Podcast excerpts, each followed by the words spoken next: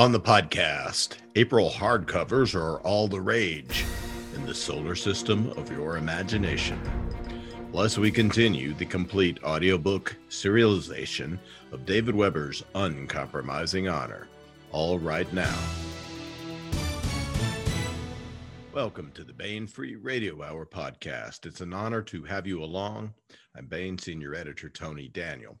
We talked to David Weber this time on the reissue of his great science fiction novel, The Apocalypse Troll.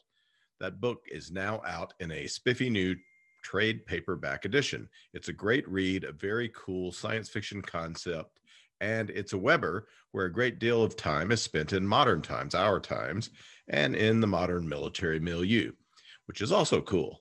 And of course, there's more David Weber as we continue with the complete audiobook serialization of David Weber's Honor Harrington series masterpiece, Uncompromising Honor. Now, here's the news.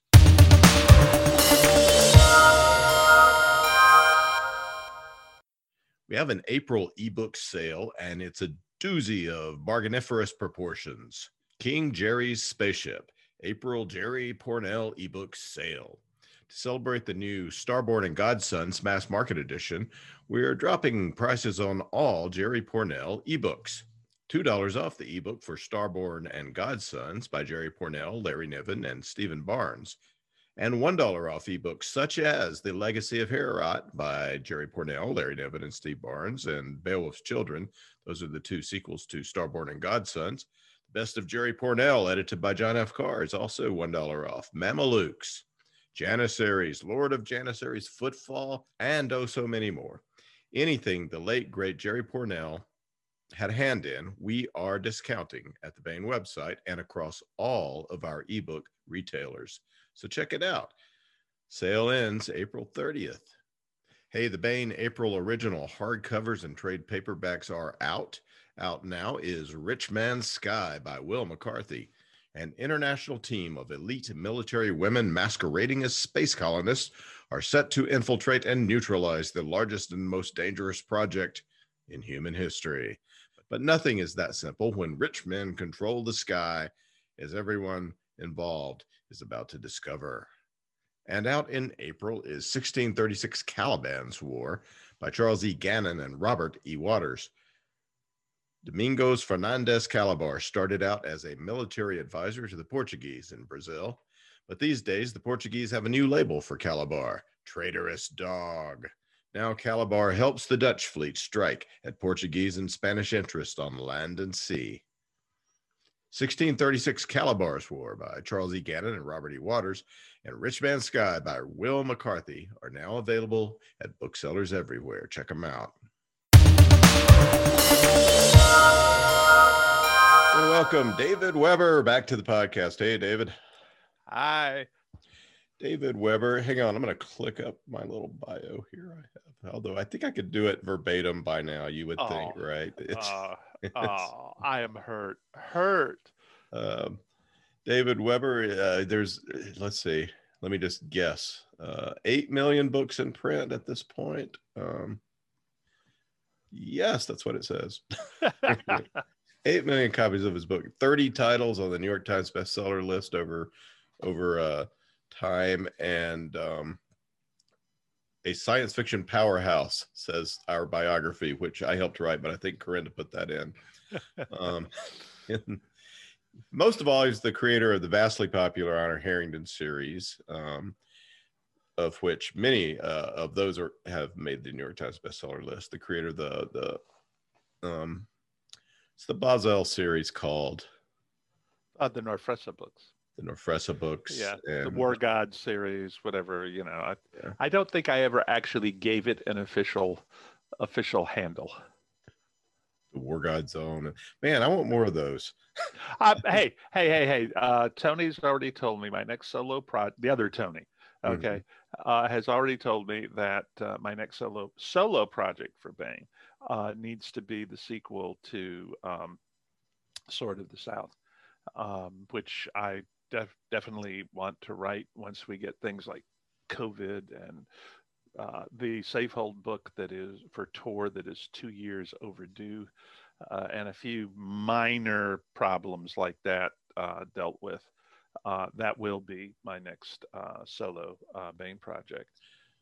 Very good. And what is, what will be coming out is, by the way, all right. So David got started back in um, the early '90s, and Jim Baen bought a bunch of books all at once, right? And um, and one of those, um, it, not this one we're going to talk about, but another one uh, was uh, the one that the gov- that governor is sequel to, correct? Prequel. Prequel to. Prequel. Prequel to. Yeah. Uh, Path of so, the Fury. Yeah. Path of the Fury. Yeah. Yeah, and it became in Fury Born. Uh, because uh, the real reason for that is that a lot of people had been asking me when they where they could get Path of the Fury in hardcover, and I'm like, it was issued as a mass market, uh, and I don't think, you know, except for Jim and the um, library bindings on the first few Honor Harringtons when he went back to do the hardcovers.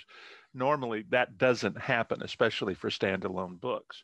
I mean, I know that Baen is releasing mm-hmm. the leather bound of the Honor Harringtons now in limited edition.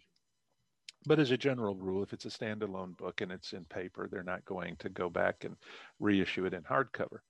So what I did is I did the prequel to Path of the Fury, uh, Alicia DeVries' uh, life from the time she was about 13 uh, up through the end, up through the point at which she meets uh, Tisiphone at the beginning of uh, Path of the Fury. And we bound them together into a single hardcover as in Fury Born. So over half of that book is brand new material but it also contains the original uh, Path of the Fury. And I really, really was hesitant about doing that because I wrote the entire uh, original Path of the Fury in under two months. Uh, I mean, it just came together. And I was really afraid that I wouldn't be able to match that same flow coming at another book in the series but I think it worked. So the the book that you just mentioned, uh, Governor, uh, with Richard Fox, uh, is set three four hundred years before Path of the Fury, um, and what it deals with actually is the, well, what the books we are doing will deal with is the creation of the empire that Alicia serves. Um, and in the in the very first book, um, in, in, Governor, um, you begin to see the connection between uh, New Dublin, the planet that Alicia's mother's family is from, uh, and the Murphy dynasty. And you understand why tradition, the loyalty to the crown is such bred into their bones tradition back there. Um, I, I enjoyed it. I think it's good. Um, I believe that you have inveigled a short story out of us. Uh, that uh, that Richard is going to take the the first uh, the first pass on. Um, yeah, there will that will be um, may, come out May fifteenth. That's short story, and then the book Governor it, it's the next uh, major Weber original project, which is um, Oh, June book. collaboration. A collaboration, yeah. yes, but it's it's yeah, yeah. it hasn't been published before. it's no, new. no, no. And I think um, Eric and I are supposed to have in Fireborn uh, due uh, out in October, um, yes. and uh, we're experiencing a few glitches in in the production process right now. Um, but I'm I'm working on them. I'm working on them. Okay. Um, so, you know, and I know, I know Baen can put books through production faster than anybody else. So if I get it to you like two weeks before release date, everything will be fine. Don't, you know, it's like, don't do that. I don't think so. No, don't no. do that. Yeah, I, you well, know, I, you, I remember one time that you did quite a major rewrite of about a thousand words on Sword of the South. Um, and we had to get that. That was a pretty fast turnaround. yeah, yeah. But, well, and I mean, you know, well, we want the books to be as great as possible, of course. So yeah. we did it. Well, and you well, did. Tony, Tony um, has has uh, the other Tony uh, Tony without a Y, Mhm. um, has um, yeah, yeah, has um, made it uh, uh, a rule uh, that there she's not going to schedule one of my books till she has the manuscript. Uh, partly because she doesn't want to break me, you know, if I'm running late trying to to ram it through, but also because there have been some issues that have to do with concussions and COVID and you know little You things like that. Falling downstairs and having trees fall on you. And I never fell downstairs. oh, okay. Okay. Didn't you trip on some Um, new flooring though? What was that? No, was no, no, no, no, no, no, no, no, no. Hurt yourself. But, No, it was um it was uh a um shooting range in uh in Georgia. uh, And uh I had just come in from uh from uh broad daylight and um the I was still wearing my sunglasses and nobody had warned me that there was a step down into the next room uh, and it was a full step down. It was like seven, eight inches of step. And so I've got a gun bag in each hand. I've got my sunglasses on. It's dark. I step in, and this, there's no floor where my foot expected to find it. And with my hands occupied, there was no way I could even try to catch myself.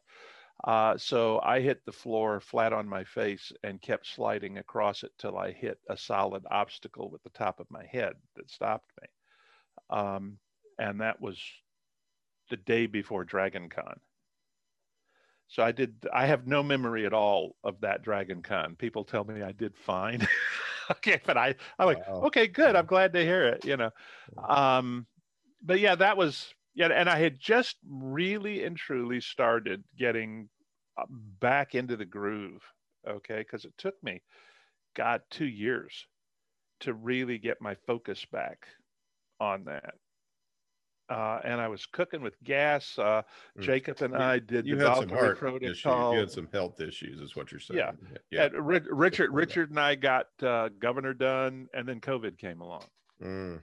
So I'm like, okay, fine, I can take a hit. Um, easy. Do it as you can. Yeah. yeah, Well, doing it as you you know, doing a little bit for David Weber is like a major career for most people.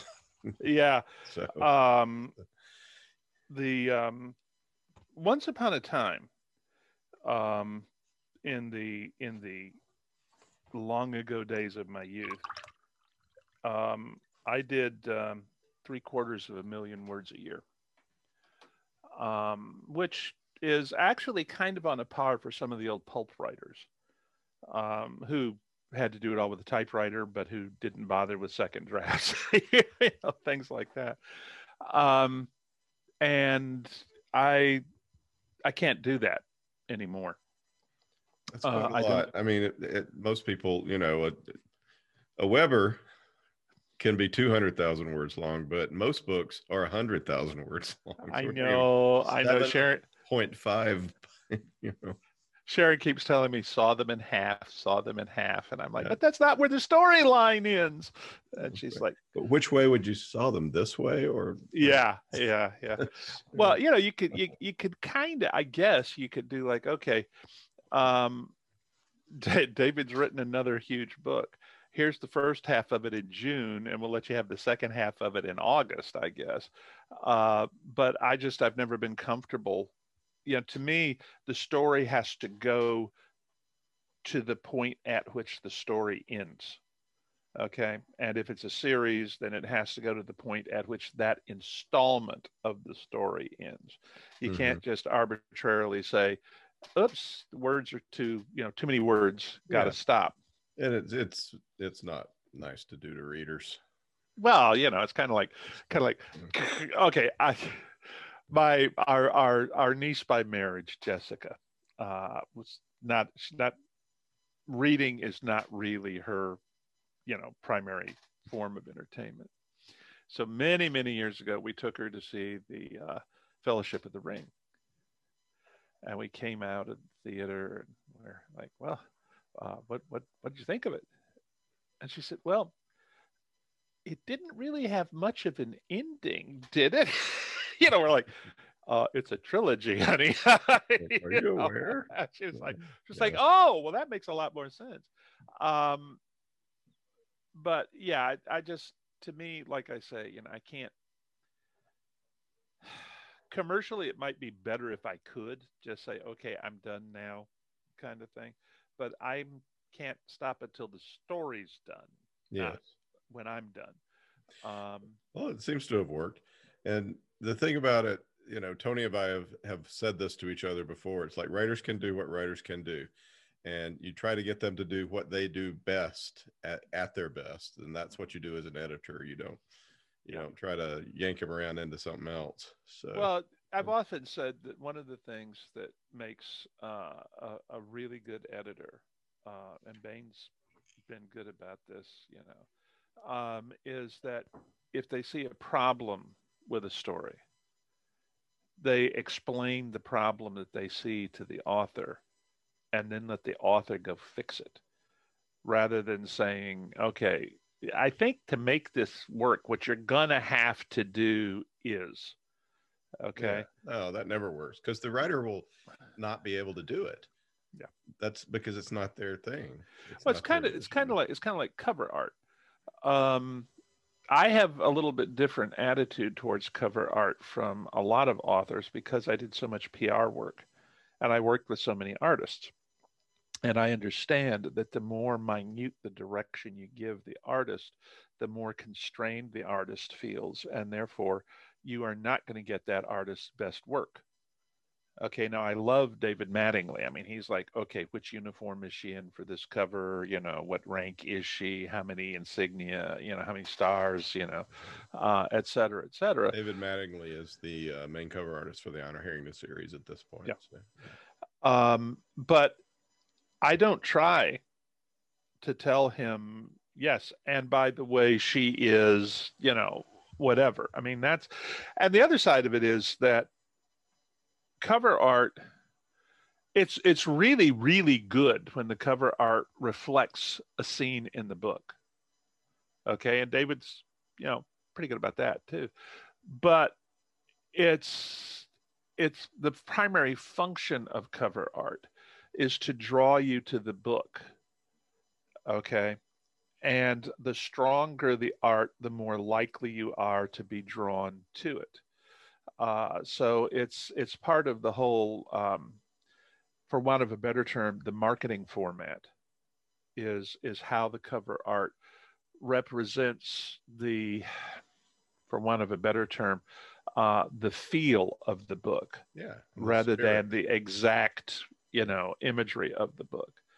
Um, for example, I'm looking at the Apocalypse Troll cover behind you, and I do not remember Ludmilla being dressed like that when she went after the troll. I'm sorry, you know, I I understand. Yeah. Well, I, I, there, I mean, that would that's the way that uh, Ashton probably imagines her. Mm-hmm. yeah, well, that that may be. You know, he spent a lot of time trying to get her out of his mind. yeah, well, well, you know, he's like he's like she's 19 and I'm 58. That's right. Know, well, that's thing. what he thought. Yeah, and well, that's the, what she thought. Yeah.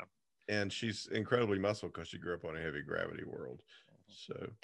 Well, and her her little her little fellow traveler uh, pushes some of that too, uh, as well as the the heavy grav. No, that's uh, right. Yes. Yeah. well, let's uh, talk about that. All right, out okay. now is the Apocalypse Troll. Out again out again. That's right. Yeah. This is a reissue. Uh, it originally came out in mass market uh, original, I believe. No, no, it's not. It's it was hard. It was originally released in hardcover. Yeah, yeah. Okay. It was originally released in this one. Yeah. So oh, with with the interesting green screen effect. Yeah. Ooh, if it's got green, I got it upside it, down. It's a see-through yeah. book. yeah. Okay, there it is. Um, I probably have one of these. So there's an yeah. interesting sort of history behind how this book, because you wrote this book before the fall of the Soviet Union. Yeah, um, the first wrote, ver- revision I, of it, right? This this is actually was written before Mutiny's Moon, um, and was the third solo book that uh, Jim bought from me um, after um, Mutineer's Moon and the Armageddon Inheritance, the the original tri- the original triad was uh, Dahak and well duo I guess was Dahak and and Ludmilla. Um, and it kept getting sort of nudged aside uh, by by other projects. Um, I think it was not released until what? I think it's '99. Yeah, so it was like ten years yeah. uh, from the time that he bought it, because I think he bought it. He bought it in either either late in '89 or early in '90. Um, and uh, it was it was great for me because you know he was getting first author deals on on the prices that what he was paying for the books but it was at the same time it was providing me with a cash flow that allowed me to start doing this full time out of the gate uh, i mean from the time that uh, from the time that insurrection came out i have supported myself uh, full time as a writer which is not common. Um, and you know and and I like to think that part of it is the, the quality of the work, but I also have to acknowledge that Jim Baen probably knew more about how to bring along a new author than almost anybody else out there uh, in terms of, of marketing decisions and, and placement. Um, I was totally, totally just devastated to fall into his hands and see my career tank, you know, that, you know, kind of thing. Uh, Jim was great. Uh, I didn't always agree with him, um, but I would say that at least half of the times I disagreed with him, I eventually found out he was right. Um, like, okay, can I tell? Can I tell my favorite Jim Baen story? Yeah, absolutely. Okay, he originally didn't buy Mutineer's Moon or the Armageddon Inheritance. And he sent me this long list of things that were wrong with them and that I needed to do. And I was like, I don't know, Jim. And he says, Well, I tell you what, we could we can publish these two under a pen name and then you write one the way I'm telling you to write it and we'll see which ones do better. I said, well, let me think about it. So I went away and I looked at his letter. Uh, well, you know, all right, 10% of what he's saying he's he's right on about okay, yeah, all right, I can see, yeah, okay, another fifteen percent. I could probably stand to change if that meant he'd write the check. Okay, but the other seventy-five percent of what he wants, he's just like, he's totally out to lunch on that, you know. But how do I tell somebody who's been in the publishing business as long as he has that I, the guy who you know, uh, uh, insurrection hadn't even come out yet, you know, uh, is is a better judge, you know, than he is. I said, okay, fine. So I went down. I, I did the ten percent that that that I thought he was right about. I fixed that part. I held the fifteen percent that I get felt that I could stand. That was going to be my my my reserve for making concessions to him, kind of thing. And then I went through and did a global re-edit, changing do not to don't and was not to wasn't and whatnot, uh, all the way through the book, wherever it appeared in dialogue. And, and I'm actually, I've always had a fairly conversational narrative style. I've always used contractions there, but I went at it with a vengeance this time. And then I sent the manuscripts back to Jim and I said, Jim, you know, I've thought about what you said and I've given effect to some of your requirements. And in the process, I've shortened the books by about 7,000 words each what do you think? He's like, oh, this is exactly what I wanted, you know, kind of thing. And he bought it. And I always meant to tell him about that. that what all I really did was change the word count to him. Um, but then we lost him. Uh, so I'm sure, you know, somewhere he knows now. And he's probably, you know, I still, I got a gotcha in there, you know, but I loved Jim. Well, um, he's probably used to wanting writers to do like the impossible and then getting 10% of it. It's like, you know, gravy. Yeah. So well, I know that maybe he fooled you. I don't well, know. Oh God. Uh, when, when, um, he started reading on Basilisk Station. I'm sitting there in my office. I'm working. The phone rings. It's That's Jim. the first Honor Harrington book. The, it's the first Honor Harrington. Yes. Book. And he's like, you, you, you, you can't call him that. And I said, can't call him what. He says, well, everybody knows a haven is a safe place to be, and a republic is the good guy. Manticores are man-eating beasts, and kingdoms and empires are the bad guys. You're gonna have to change it. I said, no, that's kind of the whole point, you know. And and, and so we, we we discussed that for 50 minutes, long distance from New York, pre cell phone days. Um, and um, and uh, I said, I, I finally said, I said, Jim, look, the bad guys do not wake up one morning and say, I know we'll call ourselves the omnivoracity of evil. Okay, you know that's part of what's going on. He said, "Well, okay, it doesn't bother me as much as it did. I think you're still think you're wrong, but okay." And he hung up. I'm like, "Okay, fine." Five minutes later, the phone rings and it's Jim. He says, "You made her ugly." I said, What are you talking about? He said, You made Honor Harrington ugly. I said, No, I didn't. He said, Yes, you did. It says right here. I said, Jim, that's the way she sees herself. Keep going. And so there's silence except for the riffling of pages. And he says, But that's like five pages of the manuscript later. Okay, this is what's going to be fixed in the reader's mind, you know, kind of thing. And I said, I said, Jim, uh, you know, uh, and he, he said, You don't understand he said, Baen heroines have to be such that men lust after them and women lust to be them. And I said, That's the most sexist thing I ever heard. He said, Sex this schmexist that sells books. You know, and I was like, Okay, fine. So I moved to the scene where um, where Alistair McKeon sees her for the first time and reflects that the imagery in her file does not do justice, et cetera. So I moved it forward like two pages in the in the final novel. And I hung up the phone and I said, okay, we have now spent 90 minutes. And he's like, eight pages. yeah, this is going to take a while. Not another peep out of him uh, for the rest of the book. But it was shortly after that that he handed me to Tony with a, as a full time. He said, "I'm going to make you one of one of Tony's pets." And I said, "Really?" He said, "Yeah." And I said, "Okay, but why?" And he said, because when Bob Heinlein sends me a manuscript and I say there's a problem here, he says, "Okay, how do we fix it?" When I tell you there's a problem, you say, "Oh, Jim," you know. And what Tony figured out is the way that my brain works is I have to find all of the potential uh-ohs of making a change what it's going to interject into the story that's going to have to be changed or where it's going to be uh, uh, you know go against the grain of what i'm doing here before i can consider the positives of including it.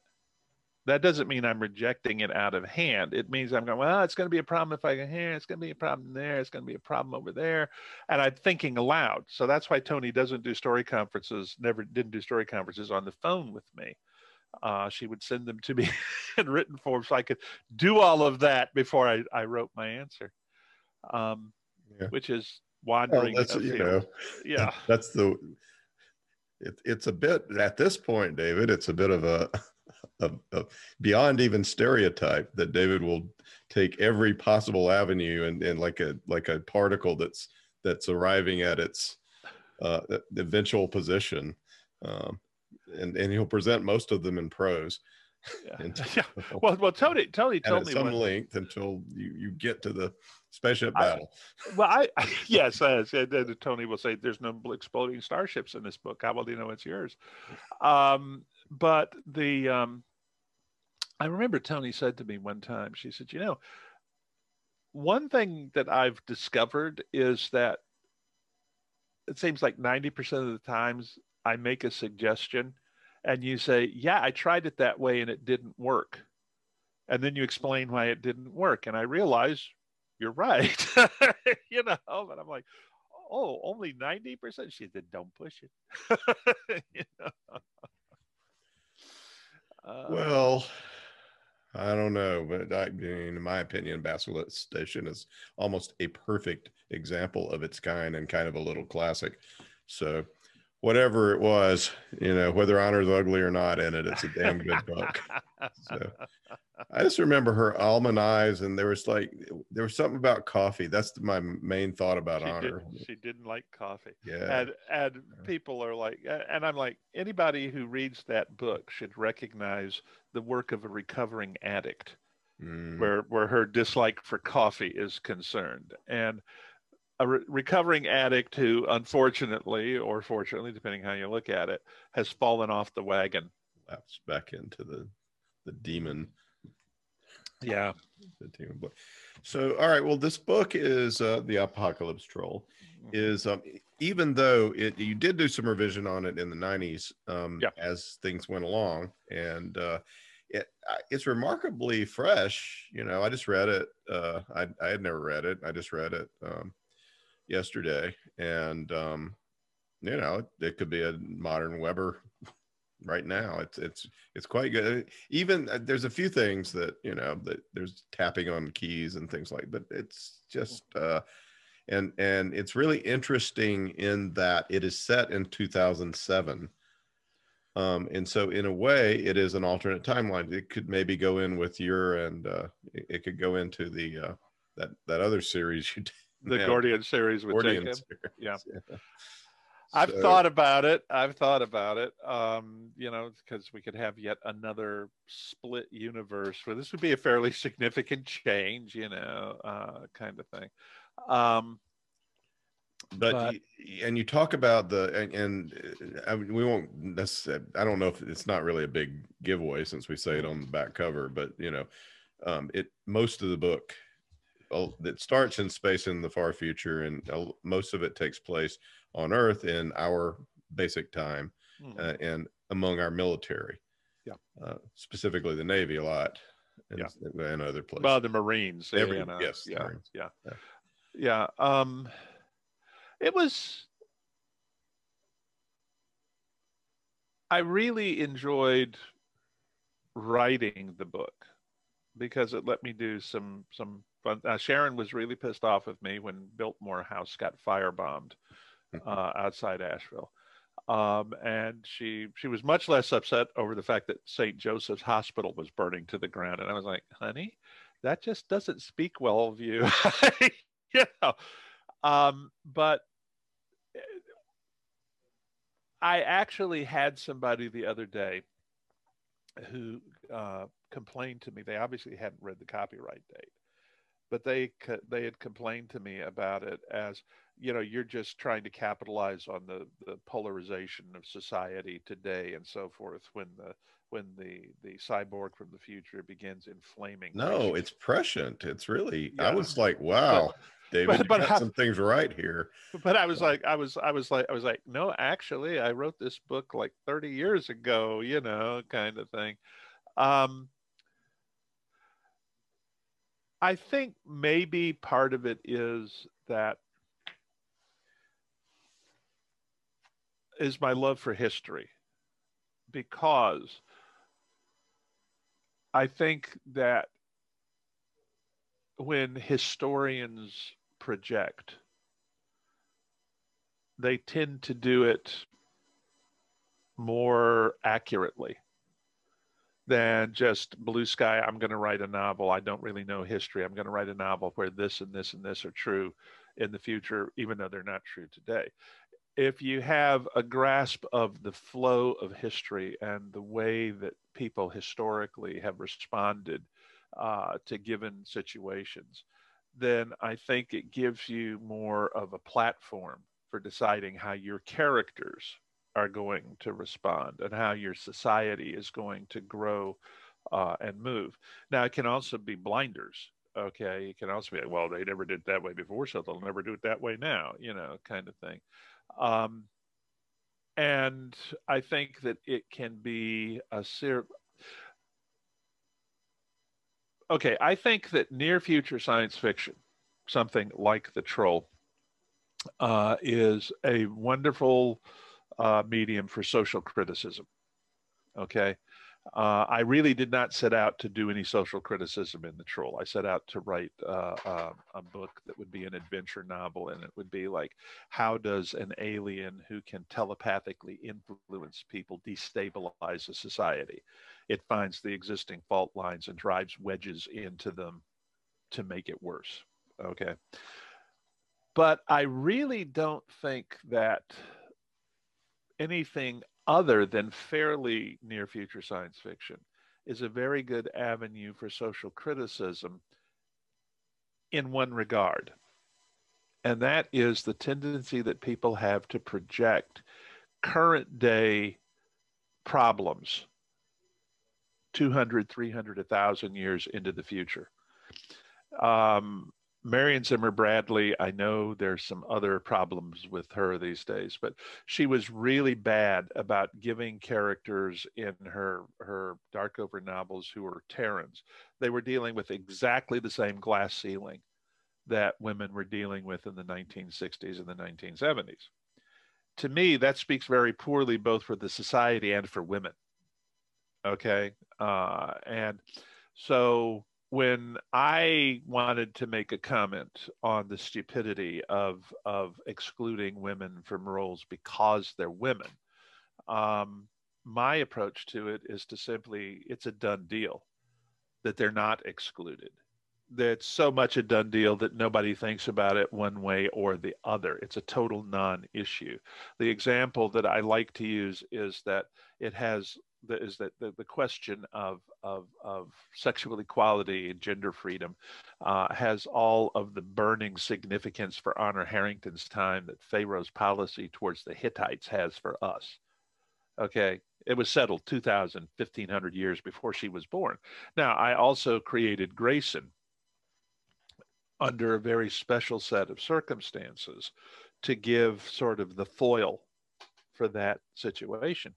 But Honor Harrington and the way that I write uh, female uh, protagonists or even well, female characters in general uh, in my science fiction, they're all part of that that you show people that this is the future by making it so totally the future in your books. You know, basically what you're saying is wake up and get with the program. Okay. And I've told people, I've said, you know, you know, societies that don't extend uh, full participation to to their their women, uh, to to anybody, um, they're denying themselves fifty percent of their potential capital, human capital, in intelligence and in everything else, and down the road that will cost them in terms of where they are compared to societies that said we're more interested in what's in your head than how your chromosomes are arranged. Okay. Um, and that's a little bit of of Ludmilla in in the troll too. So yeah, that is the uh, because uh, she essentially saves the human race. Um, that's what she does, you know, or doesn't maybe. Yeah, yeah, we'll yeah. See. But well, she uh, yeah, she's um uh she's serving in a military where the, the commander of the task force that she's that she's with at the opening of the book is a woman. Um, the crew, the three person crew of her fighter, there's one guy with what is probably my favorite name I've ever hung on a character to date, Anwar O'Donnell. Uh, it's just, you know, such a wonderful glitching of of, of cultures. Um, but uh, she's also uh, a full colonel um, who, like Honor, looks a lot younger than her age. In her case, uh, it is because of a uh, an alien symbiote mm-hmm. that kills like 99 plus percent of the people that mm-hmm. it uh, infects. Uh, but the 0.1 percent that it doesn't kill uh, acquire all sorts of interesting uh, uh, physical side effects, including apparently immortality. Um, uh, and they and and they pass it to their children. Um, so she's she's what they call a Thusula, short for Methuselah. Um, and so that you know she is a highly highly experienced um, uh, fighter pilot uh, at the beginning of the book. So it's not like I just picked somebody at random and dumped them on the planet to uh, to I did my you know I I, I explained why she could do what she could do partly because it's like okay I'm a David Weber heroine. I can do anything. Um but well it turns out she's not 18 um, no, no, you know? no. And which so, is, which is a shock for Richard Ashton yes. when he pulls her out of the yeah. out of the water and has to get her out of her spacesuit. Yeah. Um, and he's he's like 49. No, no, he's like he's like 50, 50 plus. He's right, about right, to right. retire he's, from the Navy. Yeah. yeah. And so he's and, he's he's feeling icky because he's so attracted to i'm not supposed to feel that way about a 19 year old bad yes. bad richard you know turns out she's older than he is yeah she's about she's about she's close to twice his age she's yeah. 85 or something you know uh, she's older than that when she allow for the relativity effects of all the time she spent traveling at near light speed. If they, um, ever, if they ever do get together, she's the one robbing the cradle. Oh, absolutely, absolutely. And she and she really has a thing for uh, for uh, t-shirts for the the the the tie the, the printed t-shirts. Um, and I you know I I like her a lot. I think it shows in the way that the way that I wrote the uh, wrote the book. Um, I like Ashton too, but he's really they're partnership all the way through. Um, so before we can we talk about the setup and uh, yeah. just just give a little short précis of what what the story is. We mm-hmm. start uh, with a battle, and it's and the human forces are closing in on the uh, Kangas uh, on their their final three worlds after 500 400 years of intermittent battling or constant? Well, it hasn't it hasn't been all that intermittent. Um, okay, let me let me. One of the things you have to understand about the Kangas is they had a really unhappy planetary childhood, um, and they have come to the conclusion they had they they shared their planet with another uh, sentient tool-using species, um, and eventually, and they hated each other and eventually the Kangas won and wiped out the other species. Um, and they believed they had come to the belief that God was a Kanga, um, and that therefore any you know, and that these creatures who hadn't looked like Kangas were servants of the devil.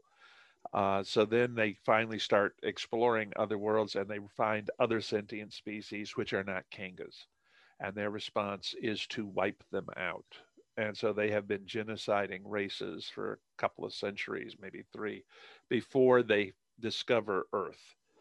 Um, and they they do their damnedest to genocide Earth, but um, we are the most advanced species they found so far.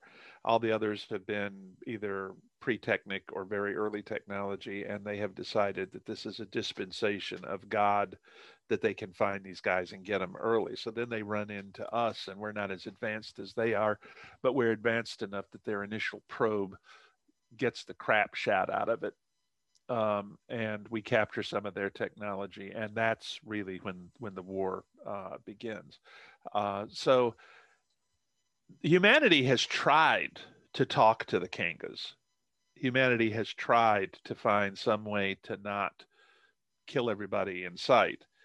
Um, and what really, really kind of convinced humanity that it wasn't going to work was that one of Earth's first extrasolar colonies, we began expanding after we began encountering the Kangas. And the faster than light technology at that point was crude enough that it took 30, 40 years between between attacks but they bioengineered a weapon, the symbiote that Ludmilla uh, has, and released it on the planet. And they expected it to kill 100% of the humans on the planet.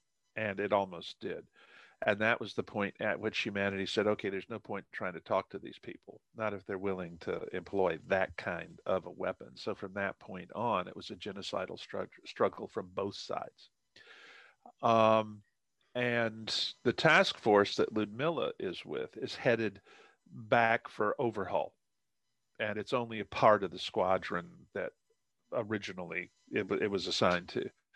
Um, and everything is cool. I mean, you know, the Kangas have been driven back. They've been driven back. They're basically the last three systems. They're under siege. You know, it's either they're going to get wiped out or they're finally going to have to talk to us, etc. When they encounter a Kanga task force way the hell off the beaten path and much farther up into the multi-dimensional space uh, than the Kanga, who are very cautious, ever go. And they they go in pursuit when they realize that the course these folks are on is headed for Earth. But in the course of the pursuit, they realize also that the Kangas are going for what they call a Takashita transition, which no one's ever done to the best of anyone's knowledge, which is sort of an esoteric manipulation of their multi drive, multi dimensional drive technology, which will actually allow you to travel in time. And they realize that what the Kangas are doing is they're trying to get to Earth before Earth develops its technology and wipe out humanity before humanity ever becomes a threat so they go in pursuit. Um, and there is a space battle. It's what would you say the first ten percent of the book? Yeah, is it yeah. that much? Yeah. yeah. Um, and ultimately, there are two survivors from both fleets. There's Ludmilla, who crash lands in the middle of the Atlantic, uh, and fortunately for her, I was writing the book, so she landed right next to a sailboat with a guy who was single-handing yeah. across the Atlantic. That's uh, true, but I mean, her guidance system had. Yeah, that's true. The guidance it, system. It is explained, and it's not just yeah. out of nowhere that she. No, no. The, the the the the guidance system, the escape pod in her fighter is programmed to to head for help. Yeah. And it sees the boat, so it it, it homes in on it. Yeah. Uh, but then on the other side, is the troll, the apocalypse troll. And the troll is. It is not a Kanga. No, it is it not is a Kanga. Else. It is something else entirely. Basically, the Kangas have discovered that humans are better at physics and the hard sciences, and the Kangas are better at the biological sciences. But they've also discovered that humans are more flexible in combat, we're more willing to take risks, and so we're basically better at fighting than they are which was really hard for them to internalize after successfully wiping out numerous numerous uh, species. So they decided it had to be something they, inherent. They wiped out more species than you have bestsellers. I don't think so. No, no, no, no. Uh, but you're still the, up on the Kanga. I think I'm still up on the Kangas in there. All right. Anyway. But uh, so what they do is they think that uh, it must be something inherent in the way human brains work. So they clone human brains and install them in cyborg fighting machines. Um, and uh, they have their own name for them, but the humans who encounter them call them trolls. Um, and unlike Ludmilla, who winds up basically with nothing but the clothes on her back, which admittedly are sort of a really super advanced back suit and her sidearm, the troll has an entire like 10,000 ton uh, fighter, uh, complete with combat mechs and, and, and whatnot. Um, unfortunately, or perhaps fortunately for him, he's also discovered that we have nuclear weapons. And so, even with a 10,000 ton fighter, he's not real happy about the thought of going out where nuclear weapons can get at him because eventually we might get lucky. Okay. Um, and in fact, uh, uh, U.S. Navy task group shoots down like four or five uh, troll fighters just like his uh, when they uh, when they come down over the Atlantic um, with the trying to get the Kangas into position to release their bioweapon. Um, so the and this, that's the troll yeah. is I, I, mean you said it but he, the troll is is a human uh, is human bio t- brain tissue that's yep. that's been warped and made into this this horribly resentful yeah the, the only the only people angry that, thing the only people trolls hate more than kangas who control them and are responsible for their kind of twisted existence is the normal humans who they're because that's where they came from okay and that's who has been killing them for you know 150 200 years now uh, in combat is they're being forced by their alien creators to go up against the species from whence they were in a sense stolen. And they hate both of them uh, with they hate both of them with the kind of passion that is only possible for someone who can never hope to rebel against the controls programmed into them on, on literally a genetic level by their Kanga creators. However, our troll discovers that uh, how many of you have seen? Um, well, okay, um, the the last Terminator movie with the Terminator who no longer has a function, okay, because Skynet's been destroyed, John's dead, you know, etc. Uh, that's kind of where the troll is. He realizes, wait, there are no Kangas to give me any orders anymore. That means I can decide what I'm going to do and what he decides he's going to do will not work out well for the rest of humanity if he gets away with it. Um, and that's probably as much pump priming as we we need to do for people who like like to find out what happened in books. Yeah, absolutely. Well, but that's that's seriously yeah. symbiote. The interesting thing is that while the trolls are sort of human uh, at least Kanga technology mixes.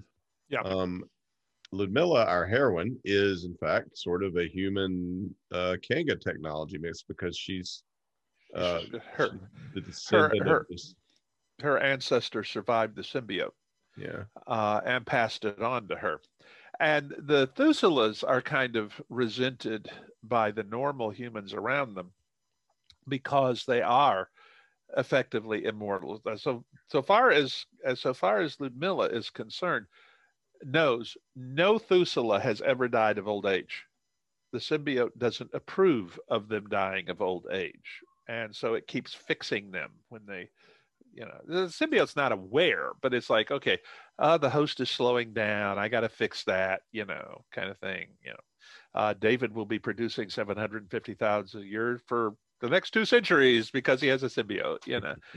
um, but it also um, it uh, it helps uh, heal wounds.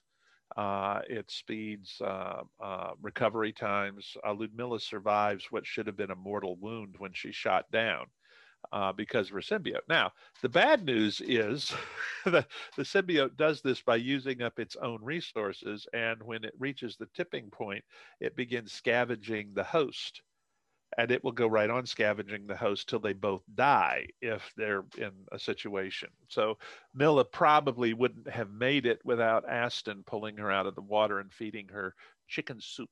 Mm-hmm. A whole uh, lot of chicken. A whole lot of chicken soup because the symbiote is like really, really hungry.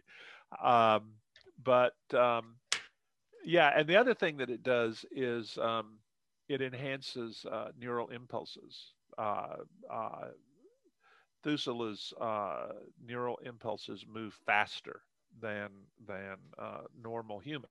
So Mila grew up on a heavy grav planet, and she has the the um, the uh, symbiote uh, boosting her her reaction speeds. She's quick. She's really really quick. Um, one of my favorite scenes in the entire book is when the the, the Marines are like, "Oh, little girl should go play with her dolls." Okay, and she picks the biggest, toughest guy in the entire company that they're building and says, "Step out here on the mat with me," and basically turns him into a pretzel in like 15 seconds flat. Um, but um, she's she is about as far away from home as it is possible for a human being to be. Hell, it's not possible for them to be that far away from home except in fiction. Um, and you find out as the novel goes along that she's even farther away from home than you thought she was um, in terms of, of, of where she is and how this is all going to, to work out. And she is the only one of her kind that exists in this universe. And if her arrival on the planet means that, assuming we survive, we get like 80 years warning before the Kangas turn up. Plus, we get our hands on the, hopefully, on the trolls' uh, technology So one may assume that when the Kangas do turn up, things are not going to happen at all the way they happened in in you know, which means that she's probably the only one of her kind who will ever exist um, because of the fact that the Kangas will not be dusting a planet with the symbiote. Um, so, I mean, yeah, she's really, and when Ashton begins to realize just how alone she is, uh, it has an enormous impact on his, I guess, respect for her is probably the the best way uh, to put it. Um, she and she and Ashton, when they start putting together a strike force, the certain folks in in in around the world have to be brought in on what's going on, but they have to be very cautious about it because the troll can read minds. Uh, but uh, the the guy who is the um, the executive officer of the uh, he's actually the commander of the company. Ashton is the commander of the operation, but he's like Ashton's second in command. Is this kind of tough as nails, black uh, Marine major kind of thing? Uh, who's he was up for command of his uh, his uh, force recon battalion, and he gets pulled out sent to some wuss assignment, you know, kind of thing. He's like, oh, okay, this is better. But anyway, he realizes that Ashton and Ludmilla are the same under the skin because they've seen so much combat. Uh, Ashton was a SEAL before he uh, got too old to run around with the teams. Um, Ludmilla is a fighter pilot who's been in the Navy and fighting trolls for literally 60 years, kind of thing and he realizes that they're watching these tough young men getting into shape with exactly the same eyes. Okay. Um, I think that's one of the things that I really wanted to establish in in this book is that even though physically she's like 19, 20 uh, by our standards and he's in his 50s, the physical envelope doesn't mean very much compared to how much they have in common mm-hmm. in terms of what drives them, what motivates them, what they've seen and done uh, in the, in their lives. Um, I hope I hope that comes through. Yeah, yeah, and they're both people that are when when trouble comes upon them, they do something about it. There yep. and she's just like you know the embodiment of implacable you know she she's a troll killer.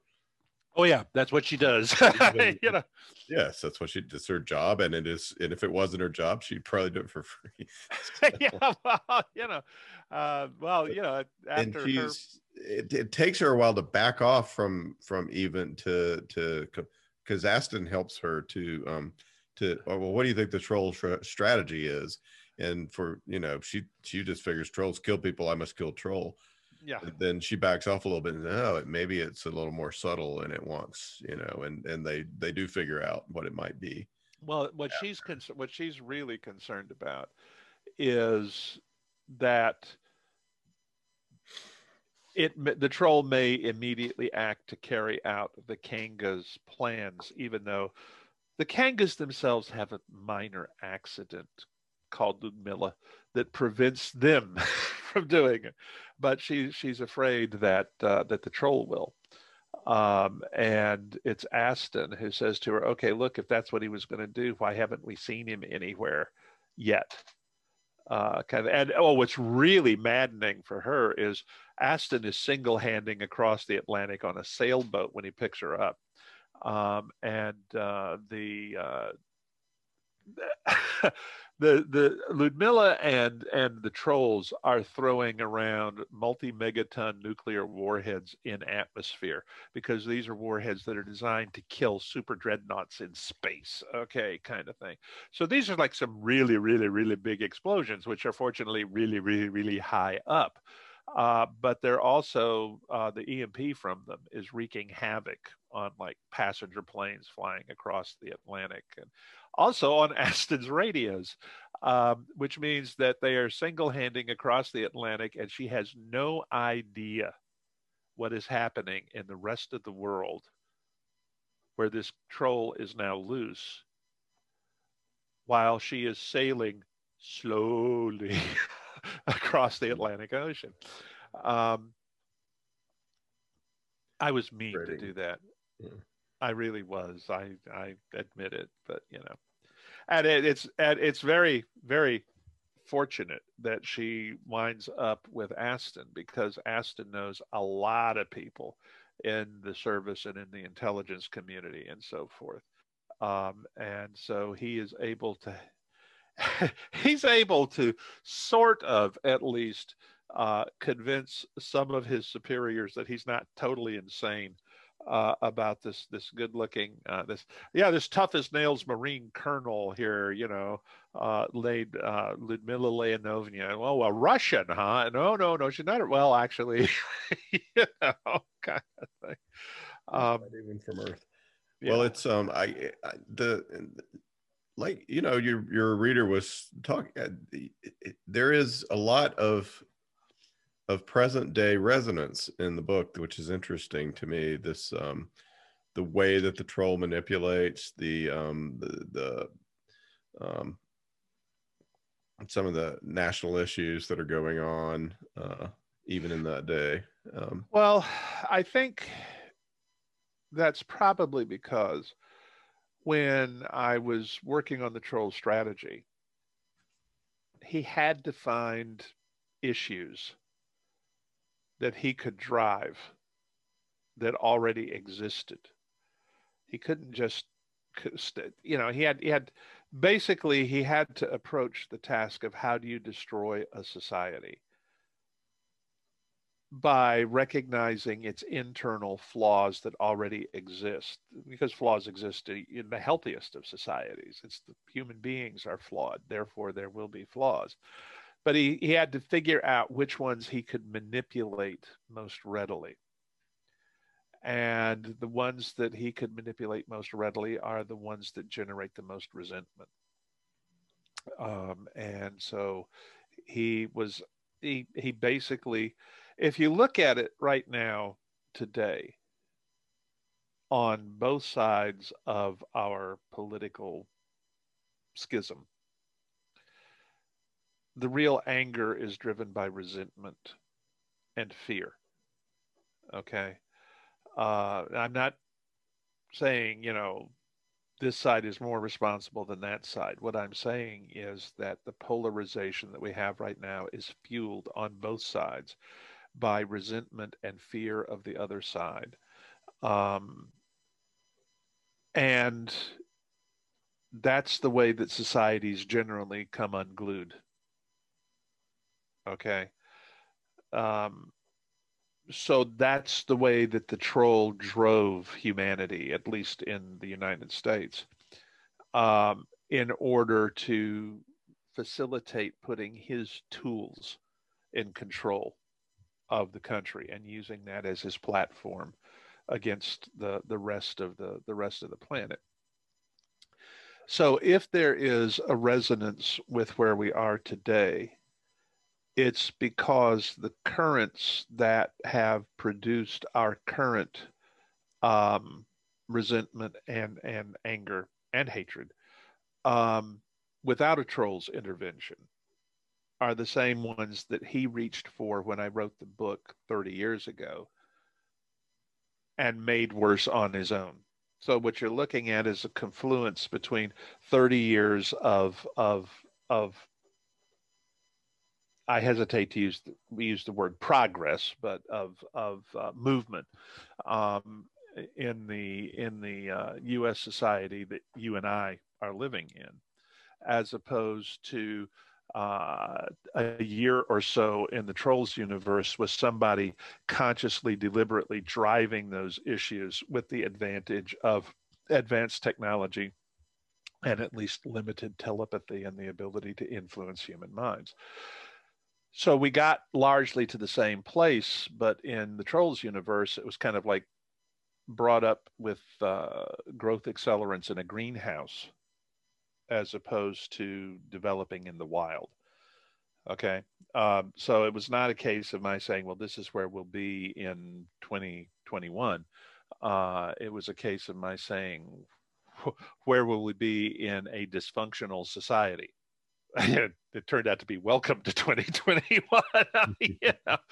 uh, but and, and, it's not a particular um, it's certainly not me trying to take sides uh, in in where we are today i mean i have my views and i think most people who know me know what they are um, and any um, writer's views um, infuse his writing. Okay. But I really and truly do not deliberately write in a polemical sense. That's not how I approach it. I approach it, I'm going to tell a good story.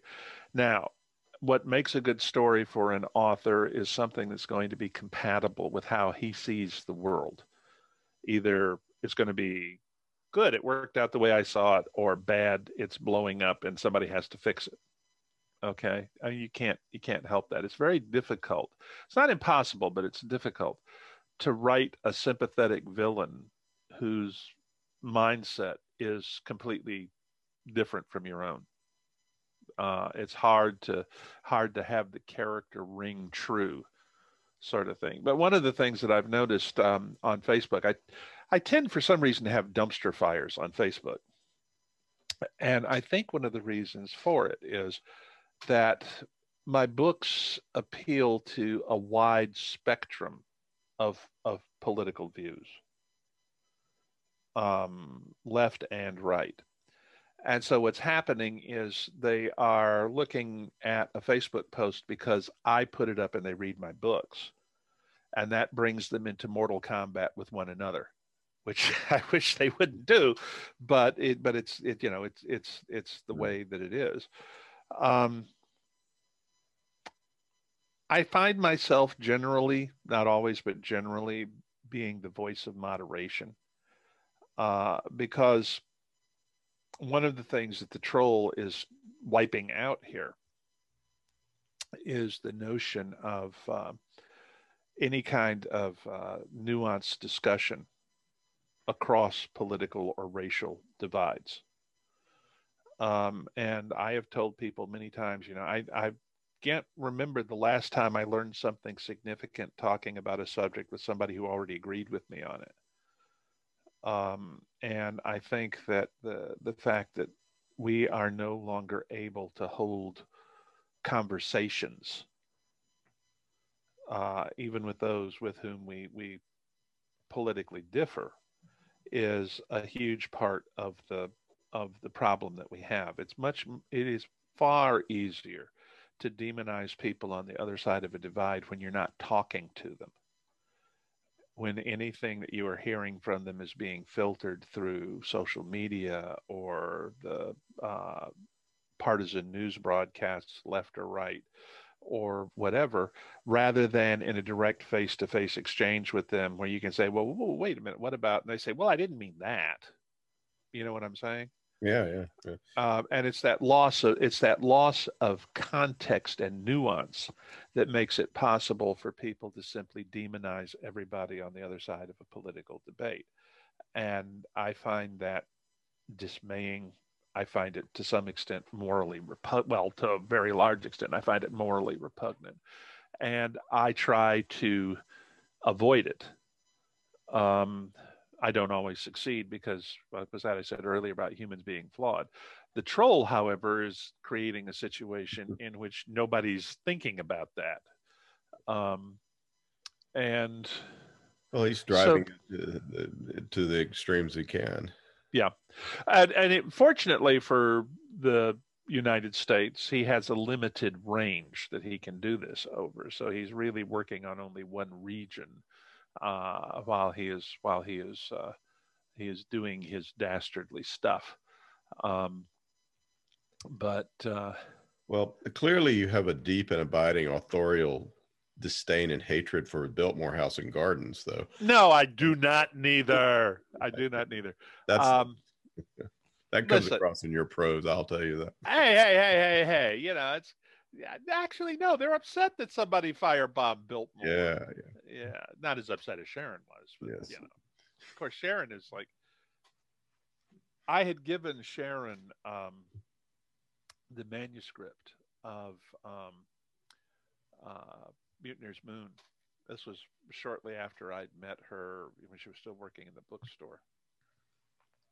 And I walked into the bookstore and I was talking to somebody else, and this stripped book comes flying across the store and hits me in the back of the head. And I turn around and it's Sharon. And I'm like, what was that for? She's, you killed Sean.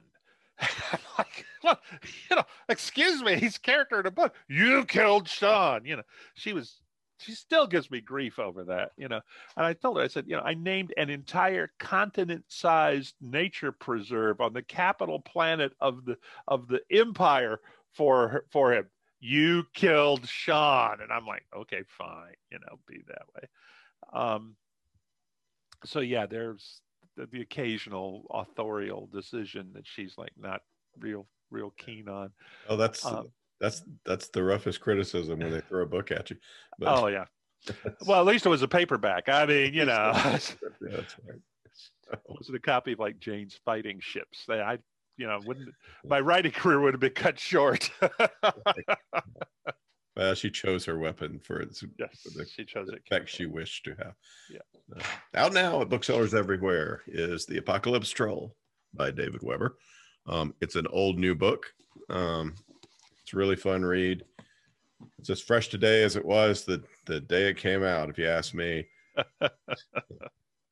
anyway, I liked it. And I, I hadn't read it before, and I was like, heck, might oh, well I did. Weber. I did have somebody tell me, one of the reviewers say, this reads like very early Weber. And I was like, well, gosh, I wonder why. yeah. Well, thank you so much for talking with us about the. Oh, thanks for having me.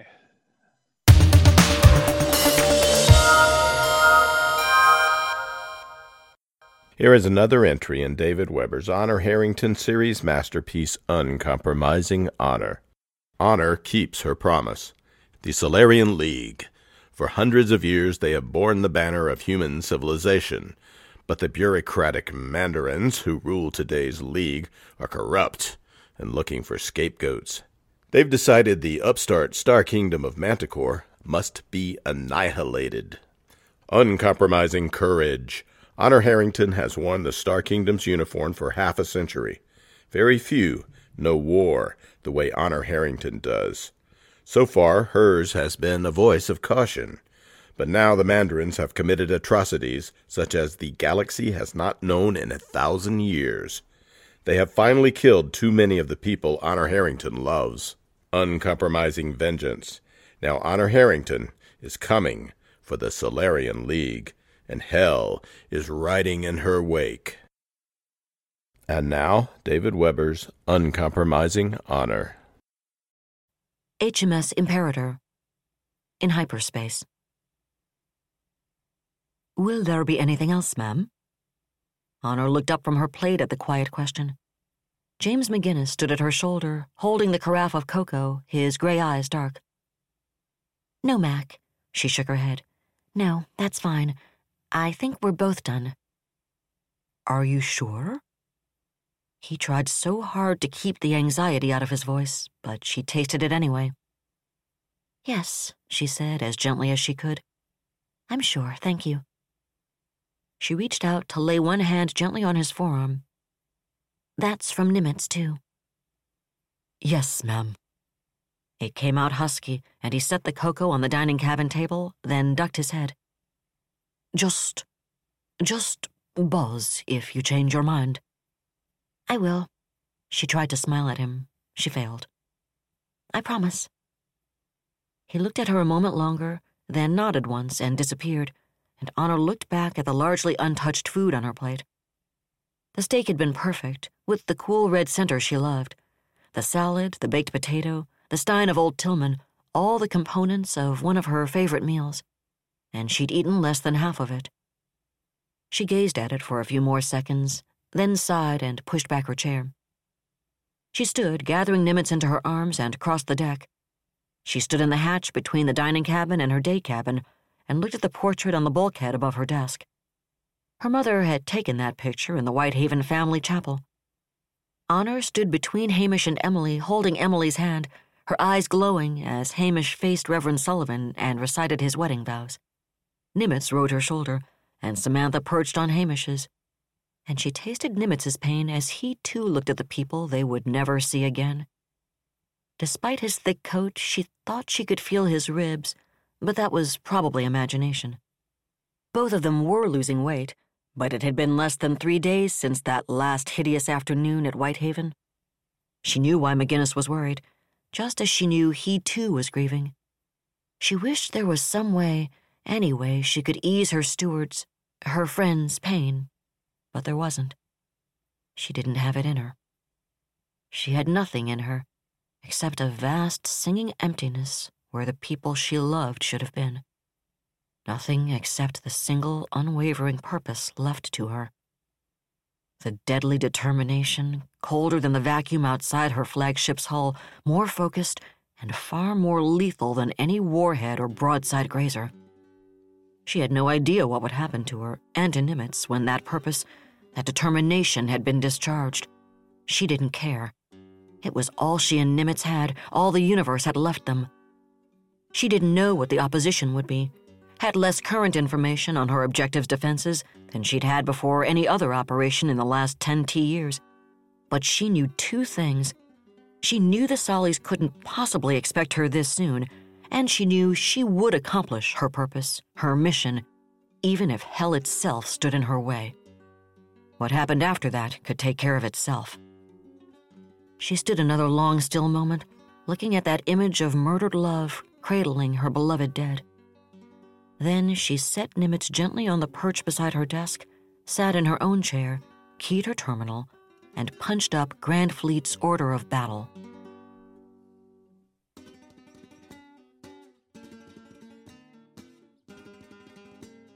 That was another entry in the complete audiobook serialization of Uncompromising Honor by David Weber. And that's it for the podcast. Thanks to Audible.com and to podcast theme composer Ruth Judkowitz. And a train hopper load of pristine beanie babies and troll dolls, plus a dozen Robert A. Heinlein bobbleheads, and thanks and praise for David Weber, author of The Apocalypse Troll. Please join us next time here at the hammering heart of science fiction and fantasy and keep reaching for the stars.